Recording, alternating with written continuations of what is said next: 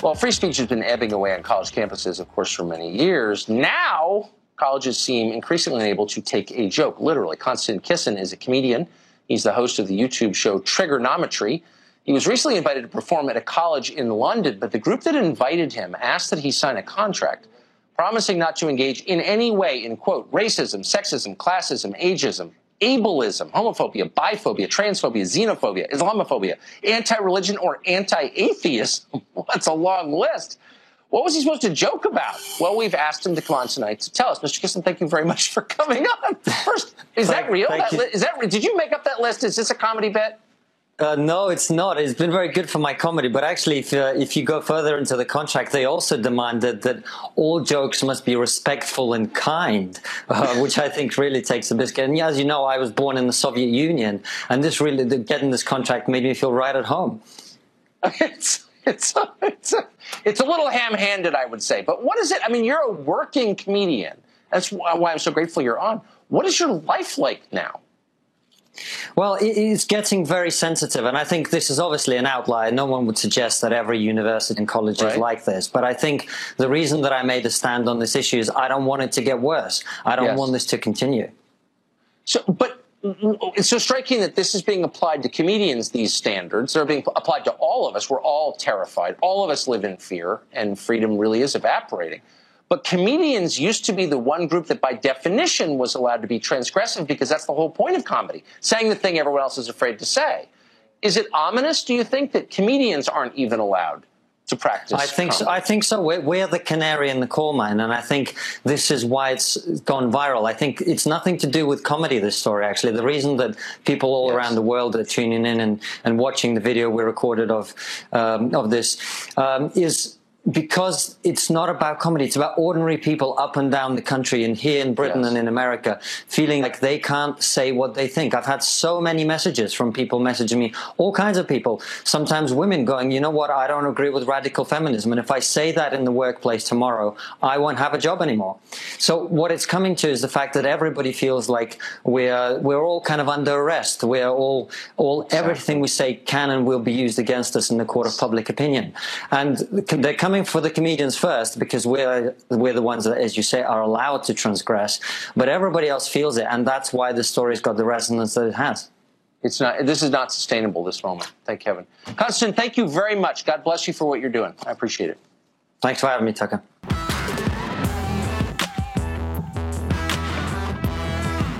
I think freedom of speech is absolute, and there should be no restrictions on it whatsoever. Um, no hate speech laws. I want to scrap all of those. No public order legislation that targets speech.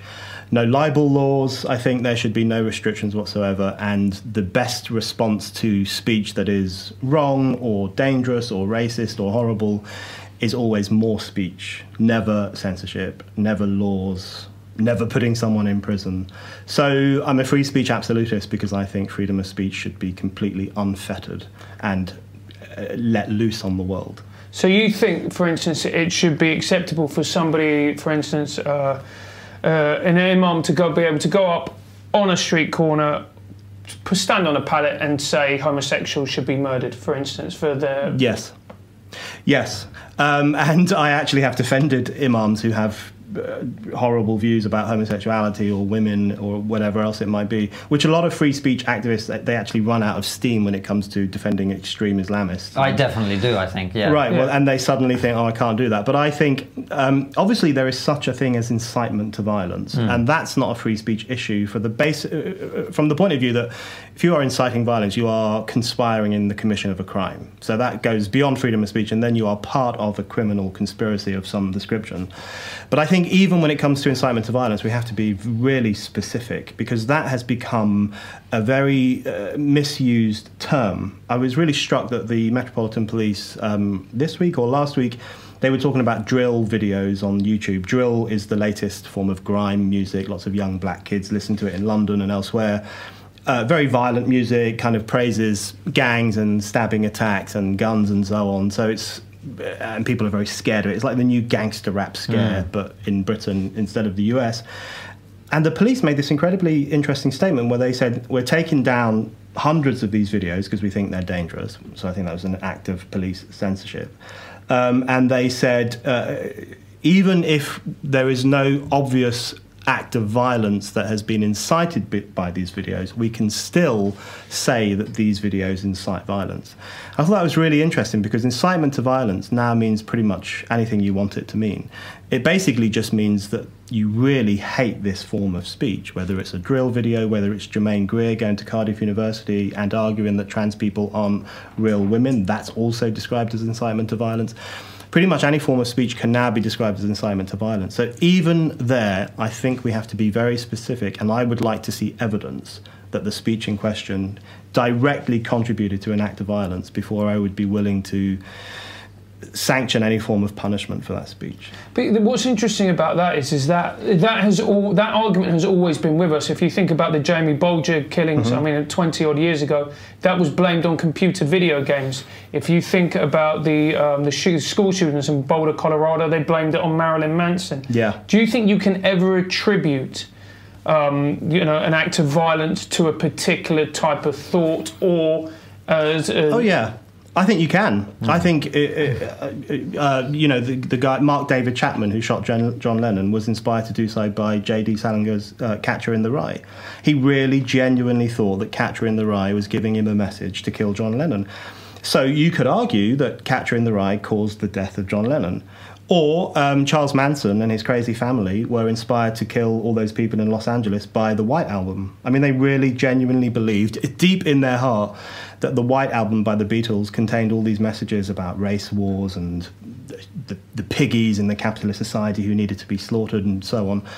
Uh, they really believe that. And of course, you know, it, it, countless numbers of people have killed because they read something in the Bible or they believe something in the Quran. So it's unquestionable that ideas can encourage people mm. to hmm. commit violent acts.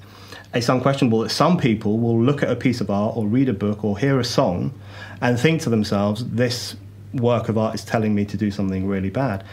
But if you were to um, organize society on the basis that that might happen, then you are basically creating a, a lunatic asylum in which all of us are punished on the basis that one or two crazy people might do something stupid after reading Catcher in the Rye or listening to the White Album. And that would be a deeply unpleasant society because there's no end of cultural products or artistic things that could be said to inspire violence or hatefulness in one form or another. So I but my issue with media effects theory, which is this idea that video nasties cause mass killings or video games made the James Bulger murder happen, or uh, in the modern version, because the left, the effects theory used to be very prominent on the right among kind of old Christian women and Mary Whitehouse types and very conservative, um, stiff people. Now it's kind of shifted to the left, and it's very much more often the left now that argues about media effects theory and will say that lads' mags, if they're in shop uh, on shop shelves, will cause men to become rapacious and anti-women or uh, violence against women in films will cause men to commit violence against women in real life. So the left has utterly embraced the media effects theory. My problem with the media effects theory is that it presents all people as almost like animals who just look at something and then think, I must act on that. And that is a very demeaning view of the vast majority of human beings who actually are perfectly capable of thinking for themselves and perfectly capable of making a decision about what they should do with their lives. So I would be very wary of any justification of censorship that was made on the basis that we basically are monkey see, monkey do, and that we see something or hear something and then immediately feel that we have to commit a violent act on the back of it.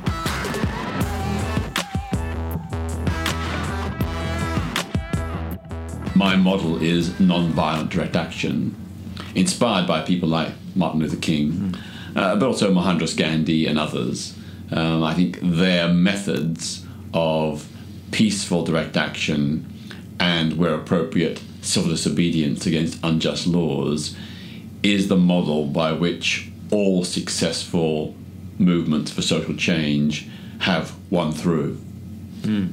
And, but I'm curious about there will be other there will have been other people who would have been watching Martin, Martin Luther King marching and and seeing those movements who would not have had the courage or whatever it is that's driven you to risk your life and limb essentially for what you believe in. What do you think it was that made you prepared to do that? to be willing to risk your life essentially for, for that. Well, you're right. I mean, my school friends uh, also saw the same images Right. but didn't act.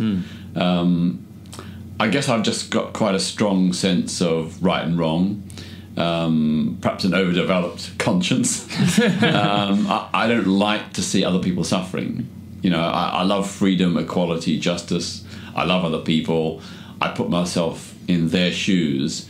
If it was me who was being persecuted or unjustly treated, I would want someone to help me. So when I see others suffering, I think, well, if I want others to help me in that situation, then surely I have some responsibility to do something to try and help them. And were you always like that? Were you like that as a kid? If you saw something, some injustice happening as a ten-year-old, would you try to step in or defend people who can? do Yeah, yeah, and I don't know exactly where it came from. I, I suppose it's partly from my very strict, quite fundamentalist Christian upbringing. Uh, my parents instilled me in a very strong sense of, um, you know, follow your own conscience. Don't just go along with the mob. Think for yourself. Stand up for what is right, even if it's unpopular. And you know, from a religious point of view, um, be a good Samaritan. You know, don't walk by on the other side of the street when someone is is suffering.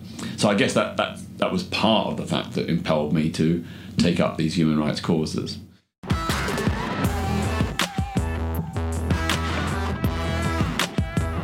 I, I, I do not believe that I have stopped changing my mind about things. And so I think it's, um, you know, the ability to hear other opinions um, can mean that I might change my mind and uh, or, or improve the way I argue or just get a new perspective on the world. So, even from an entirely personal point of view, I think it's a peculiar idea to have in your head that you know you at any age say this is what I think and that's it. I mean, never will it ever change. I mean, obviously as you get older, you're more accustomed to having developed and thought about your ideas. But I mean, nonetheless, one wants to be open all the time. The world changes as well, so you need to be able to take account of things that change. Sorry, that seems to me to be so important because this idea that you sort of say, right, this is what I think.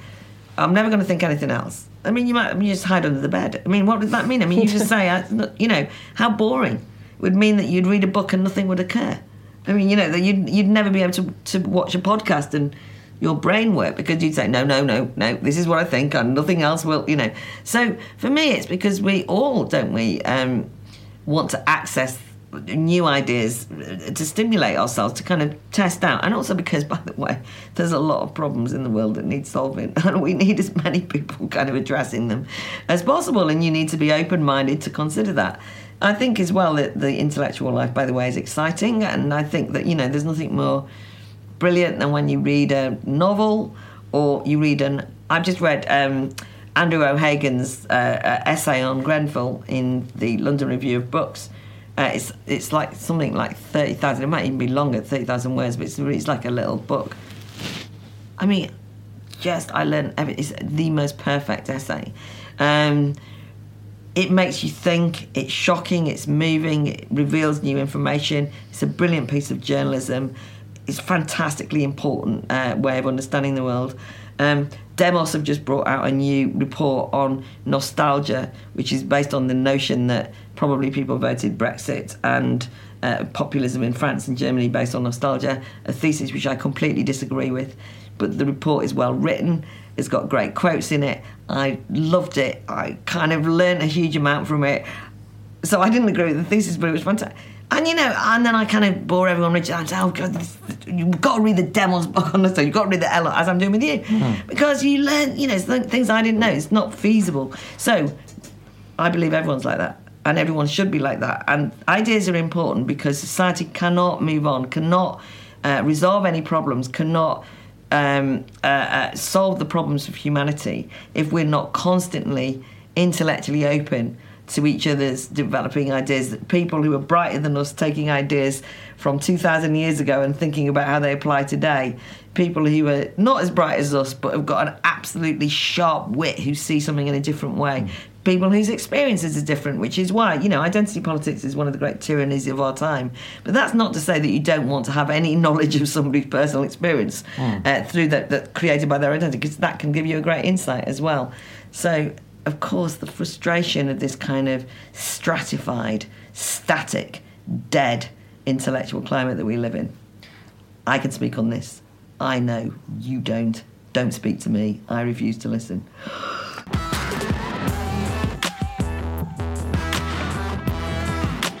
We talk to people on the right, we talk to people Yeah, yeah. on the left. Um, and I think it's that. It's the, the fact that we talk about free speech a lot. Yeah. Yeah. I think that's the number one well, issue yeah, that I mean makes that, you a fascist. that is a now. problem, and I think you know, with the, to talk about the tone of the debate on, on the hard left is is some of these these terms like fascist, racist, and stuff is that. They, you know, they seem to think that they're like, you know, in Karate Kid, the crane kick. You know, Yeah. they seem to think that that's always going to be the conversation ender. And once upon a time, possibly it was. Problem is, is like you keep rolling it out every single day on Twitter. You know, every single day online for people that patently aren't it's such serious words. It's such an awful thing to be, like a like a genuine like biological racist. It's just probably the worst sort of view that you could hold. So once people see that applied to people that patently aren't, then then the word has already lost its power. And that's what I think that they're running up against now. And that's and in a way, and this is a problem for the left, is that you know some legitimate call. I mean, it is very much the, the boy who cried wolf. Yeah. You know, isn't it? Some legitimate criticisms of people, and now people are able to sort of shrug them off because they're now looking at it in, in a litany of things where people have, you know, again, it's this thing hyperbole. People have tried to get get an idea across the line with with emotion and guilt trips hmm. rather than with reason. Hmm. And it's a good example of what you're talking about because, like, every time Francis calls Tommy uh, Robinson far right on Hmm. our show, we get a bunch of people going, "He's not far right. He's just a you know a normal guy." And you go, "Well, I mean, if he's not far right, what?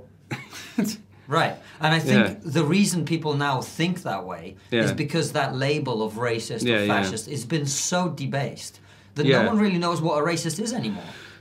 Yes. Do you know what I mean? Yeah, and I think as well, like, and this is one of the problems is in public life is like, do you remember when people get accused of being racist? It, it, no one ever owned it either, you know. And I'm not, not this is not a proven of racism, but I thought, like, but when people say that things that are patently fucking racist, right? uh, Or been caught saying stuff that's racist, like you know Mel Gibson. I mean, those phone calls. If you've never, I mean, they're just mind blowing, right? But if someone had just come out and just said, you know, yeah, I'm, yeah, yeah, you know, they never say they say, um, and they- not only that, they always go to the opposite of saying I'm the least racist person. You go, mate, you, you ain't the least. you know what I mean? You don't use those words, Mel, if you're not a little bit, you know. I'm just saying it's a spectrum, and you know, you're closer Yeah. to that end than than you are that end. So I think on both sides it's been fudged, right? You get the people that are calling people racist that possibly aren't racist, and then people who are clearly racist, like you say, going, uh, no, no, me, me. You ask anyone in the tiny community of, of, of my wife, right? and and they'll tell you I'm, I'm a lovely bloke. Well, you know, a person that you know, possibly depends on me being in work. Weirdly, they will support you know my character.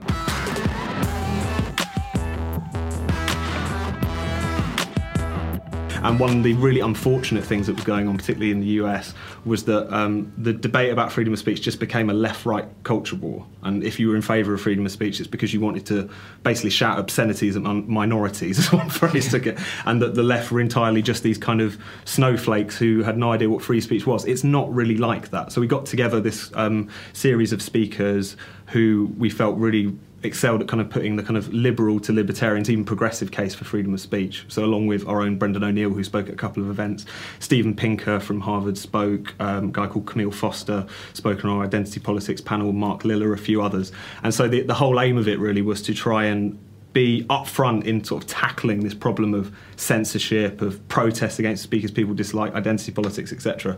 But to do it in such a way that drew out what we think is some of the more important arguments for it, which I think are classically liberal and even progressive, um, which at that particular time seemed to be almost entirely absent from the debate. It felt like. I mean, why is it, do you think, that the right wing, you know, the moment you talk about freedom of speech, everybody goes, well, you know, that's just, you know, that's mm. just right wing people. When, you know, and people, a lot of people would say that there's no problem with freedom of speech, particularly in this country, when you compare it with, I mm. don't know, Venezuela, China, mm. whatever else. Why do you think people associate freedom of speech with the right wing? I think the first thing is to say that it feels like, broadly speaking, the kind of censorship on a kind of state level, as well as the sort of censorship you see on a university campus, just because of the way things are at the moment, it tends to be people either on a campus, could just be anyone who's kind of, you know, to the to the right of centre, effectively finding Yeah. themselves being censored because of the political culture on most university campuses. And then I think broadly speaking, I think people think of censorship ultimately as something which is reserved for far right nutcases and racists, you know, and that is there's there's some truth in that. Um, but nevertheless, I think the other aspect to it is there has been this. Um, profound kind of confusion as to first of all the fact that if you censor anyone in any circumstance, that there is a point in which that will be used against people you happen to agree with, and I think we're seeing that play out in relation to some kind of old feminists finding themselves on the receiving end of censorship, etc. Um, but the other thing I think is the kind of the sort of historical illiteracy of it really. It doesn't really take much for um, a political culture to change. And if you kind of create the means through which um, what are deemed to be extreme views can be snuffed out either by the state or by um, you know uh, by campaigns or by university administrations or whatever, it won't be long until those same tools are used against you. And I think what's kind of interesting about kind of even characters on the kind of US alt right or at least alt light is they're increasingly kind of getting people shut down. You know, James Gunn, this guy who was directing the Guardians of the Galaxy series, effectively a bunch of kind of alt light journalists dug up his old tweets and got him sacked because this dynamic, say on social media, where things you might have said, jokes you might have made in the past that were offensive can be used to effectively get you sacked, that cudgel can be swung by the other side just as easily. So I think it's it tends to be it does i think it's a combination of where the political culture is at at the moment but also unfortunately just an incredible kind of short-sightedness on behalf of a lot of left wingers these days it feels like Well, that's what I always say on that issue is like once you invent this weapon mm. of destroying people's lives and livelihoods because they made some joke or whatever, you don't get to control who uses it. Mm. Uh, and I think a lot of people on the left are now finding it being used against them. And I don't agree with it being used in either direction. Mm. But I think once you once you make it legitimate to discredit somebody on the basis of a tweet they, they posted at three o'clock in the mm. morning or whatever. That's that's that's then becomes the norm. Mm. That that becomes the way that war, the culture was waged. No, exactly. I think we're, we're really starting to see that that's going on both sides now. You know, if you kind of compare the Roseanne situation in the US, where she obviously tweets this kind of pretty racist stuff, effectively, um, and then instantly there's this very concerted effort to get her sacked. You saw the flip side of that with the James Gunn thing. Now, we could argue who are those two people we find more amiable, who we might agree with more, and I'm sure where all of us would stand on that, to be honest. But nevertheless, it's quite clear that as soon as you create this dynamic, it will be exploited by the other side. And it what's I think the most um, uh, irritating thing about all of this is the fact that it's a lot often people who claim to be very radical, who claim to be um, about kind of really challenging the consensus, etc., who are very keen on censorship, which to me is insane. If you go about branding everyone you dislike an extremist and insisting they be shut down, then if you are someone who's trying to further radical ideas, that's something which is an, an incredible threat to yourself. And I think what it actually shows is that vast sections of the left today, even though they like to pose as very radical, I think the fact that they're so comfortable with censorship speaks to the fact that deep down, whether they realise it or not, they're not actually saying very much that's actually that challenging to the status quo and to those in power. More often than not, they seem to be on the side of people who want to bolster state power to do things that and to crush people they disagree with. So I think it's quite revealing on that level as well to some extent. And do you think students have become more censorious? Do I you thi- think? mm, it's, a, it's a tricky one because I, the last thing I want to do is kind of smear all students, and I think Yeah. this kind of I'll do it. I you fucking stay up. You don't do any work. Anyway, sorry. Go on. They're lazy, they're Yeah. The real from you's coming out Yeah. as we do the show. Yeah, I know. The UKIP, mate. I think I think it's definitely the it, the kind of extremes of student politics are becoming more extreme um, Yeah. and they're becoming more vocal. And I think the one thing that has really been the difference is the fact that where there was always other people in the room, could be student politics, could be people within a university administration, who would kind of stick up for themselves, who would say, look, we've invited this speaker, but you can't just on the basis of a small group of you who are protesting this shut this down because there are other people who want to hear this perspective, challenge this perspective, etc. You know, university administrations would previously, you know, consider free speech to be a kind of guiding value and res- would resist attempts to kind of censor. Mm. You know, even up until about 10, 15 years ago, there would always be these arguments and these battles, but the extent to which these small groups of campaigners could succeed was always somewhat more limited because there were at least enough people willing to stick up for freedom of speech. I think the big problem is that a lot of these um, student protesters, these kind of intense identitarians, people who are really thin skinned, they've been given the moral authority in these situations. People even are really concerned about disagreeing with them because they know the abuse that could be hurled at them, etc. So there's a, there's an element I think of kind of cowardice on behalf of a lot of university administrations, say, and I think in relation to students more broadly, I think there's a very strong conformist climate which makes them more likely to either just keep their mouth shut or just kind of leave them to it. So I think that whilst these people have always kind of existed, I think the big change now is unfortunately there's just so little pushback against them, and I think that has allowed them to kind of chalk up more wins insofar as censoring people, um, but also for their ideas to become more and more strange and more and more extreme because there's no one really in the room to kind of temper and challenge them. It feels like. So what you're saying really is not the students have become more censorious; it's that the silent majority has become increasingly more silent. I think so. I mean, I, you do start to see those things changing. I mean, because a lot of the work that we've been doing, particularly in the UK, has been directly with students. We've run kind of um, tours of universities, working with students to set up debates before. Um, we've um, worked with them on developing our university rankings, which we've done over the last four years, which looks at free speech policies, etc. And there is a growing number of them, of left, right, and neither, who are increasingly um, appalled by this, and they kind of recognise that a lot of this really holds them in contempt, in particular. Because if you go around saying that we can't have this speaker on campus because it will hurt you, it will it will, it will effectively either hurt you psychologically, or you might be stupid enough to be won over by it. People are really reacting to that in a kind of visceral way, and I also think because of the fact that the bar for censorship on campus has been getting lower and lower. I mean, up until about ten years ago, it was really only about kind of far right nutcases that this debate was had out. But you know, as of a few years ago, the stories you're seeing in the newspaper is Birmingham University banning sombreros, and I think this has created a kind of Because it's kickback. cultural appropriation? Because it's cultural appropriation. Let, let's play this uh, pr- uh, this oppression bingo. Yeah. uh, what, what are some other examples of things that have happened? I'm trying to think. So there's there's a lot around fancy dress, which is quite interesting. Also, cultural appropriation. It's, it's a strange mix of cultural appropriation and cultural insensitivity, I guess. So just telling people they can't dress up as gangsters, telling people, which I don't know. Because that's offensive to gangsters. that's offensive to gangsters, etc. I mean, they're never That, quite that is definitely a minority group. There needs a lot of, a lot of protection. Well, exactly. No one's really speaking up on their behalf. But I think the, the gangster thing, that's what's interesting about a lot of these kind of calls to censorship. I mean, I don't know who they've got in mind when they say that, but it's almost like in the thing about when people are obsessed with this cultural appropriation issue is that they actually reaffirm stereotypes in a Yeah. strange kind of Right. way. They're suggesting this will be, you know, offensive to XYZ group. I think it's the thing that really makes um, not so much laugh but worry, I guess, is the fact that you've even had. It seems like so many kind of people in student unions who obviously do the lion's share of this kind of censorship um, on campus, they almost have so little self-awareness that you have ridiculous situations like no gangster costumes, or things that we've been saying, seeing recently over the last couple of years, which is free speech societies, for instance, being blocked from being set up. And I think my favourite example was a couple of years ago at the University of um, Oxford, where a bunch of students got together in response to the kind of censorious climate on campus and wanted to start a free speech magazine called No Offence. Yeah. And it was banned from the Freshers' Fair and reported to the police.